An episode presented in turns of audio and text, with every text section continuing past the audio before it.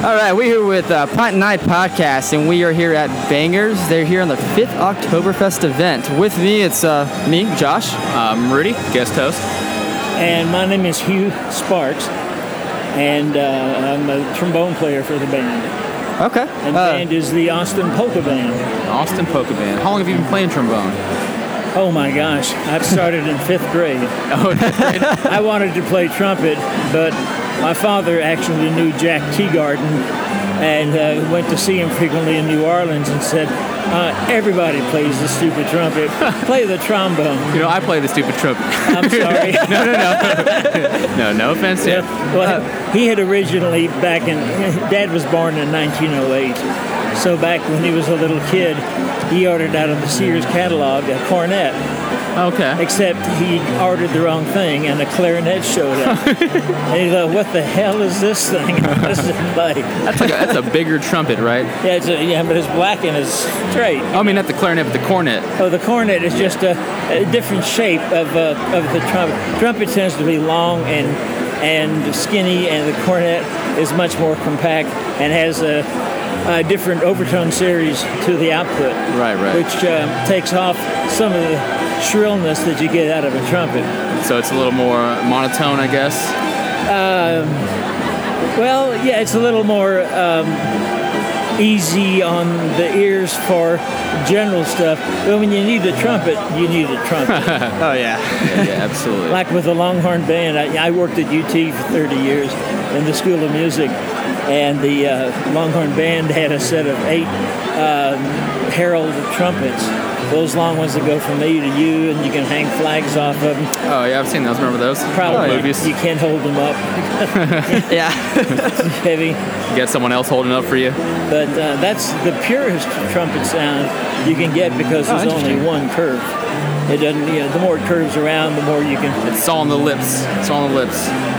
It goes. It's also on the inside of the uh, tubing because whenever you have a solder, you wind up with a bump, and if part of one of the nodes of uh, one of the, the notes that you're playing happens to land on that particular point, it's going to affect the harmonic series and therefore change the tone color. that makes a lot of sense. Interesting. Absolutely. Uh, would you mind telling us a little about your band, uh, how it came about, uh, just everything in general? Yeah, uh, this band is uh, sort of uh, drawn from the uh, Wurst Band, which plays at uh, Schultz's on Wednesdays and Thursdays. Not nights. worse isn't the worst. No, It's, uh, worse the worst band. sausage. Yes. Gotta make that clear to some people. Although both names are apropos on occasion. uh, in the Wurst band, anybody who can hold an instrument and wants to can come play. We only have two rules: uh, no warming up, no tuning up.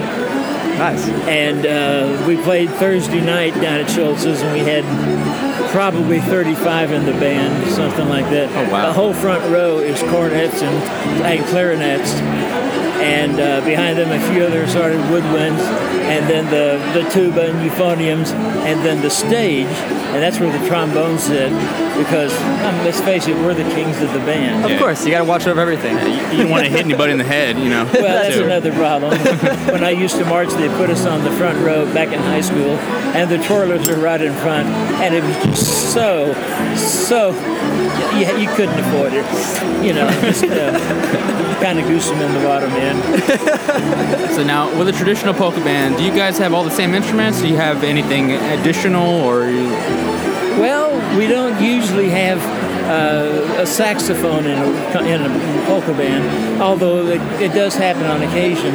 Uh, instrumentation can be as low as three or four people and can go up to being a full concert sized band if you wanted to. Uh, in this case, what's uh, going on with, with our 10 piece band, uh, we have the tuba, which is absolutely required, and we have a euphonium, which isn't always required, but it's good because it can carry the, the high melodies that go along in the brass section without sounding shrill like a trombone. okay, interesting.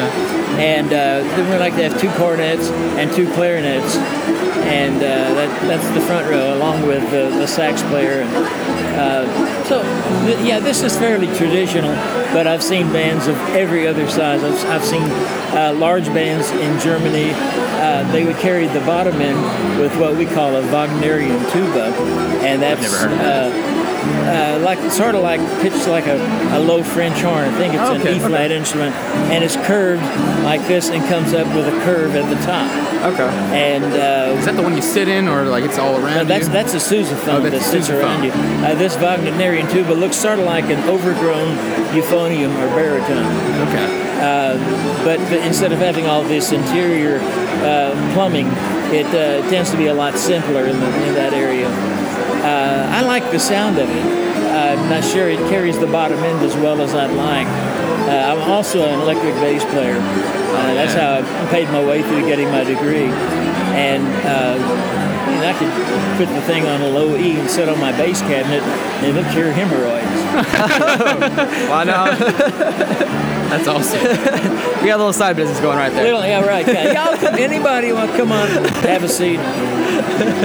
Play a low. I can tune it down to D if that'll make it. you know. That is I awesome. know we caught you on short notice. You're going to the other band. What's the other event you're going to? Uh, we have another event in Dripping Springs at a winery, or maybe it's a beerery, or whatever you call those things. They got a lot going out there. Beer, wine, almost Oh, every yeah. kind Yeah, of. Uh, I lived out there for a while, but none of this was happening back then. Uh, had a house on the far side of town of uh, Drip, uh, not Dripping Springs, uh, Bell Springs Road. Uh, so where we're going next is, come on, you can do it. Um, Polka. It's a Twisted X Brewery. Oh yes, we're uh, yeah Twisted X Brewery. You know all about Twisted X Brewery.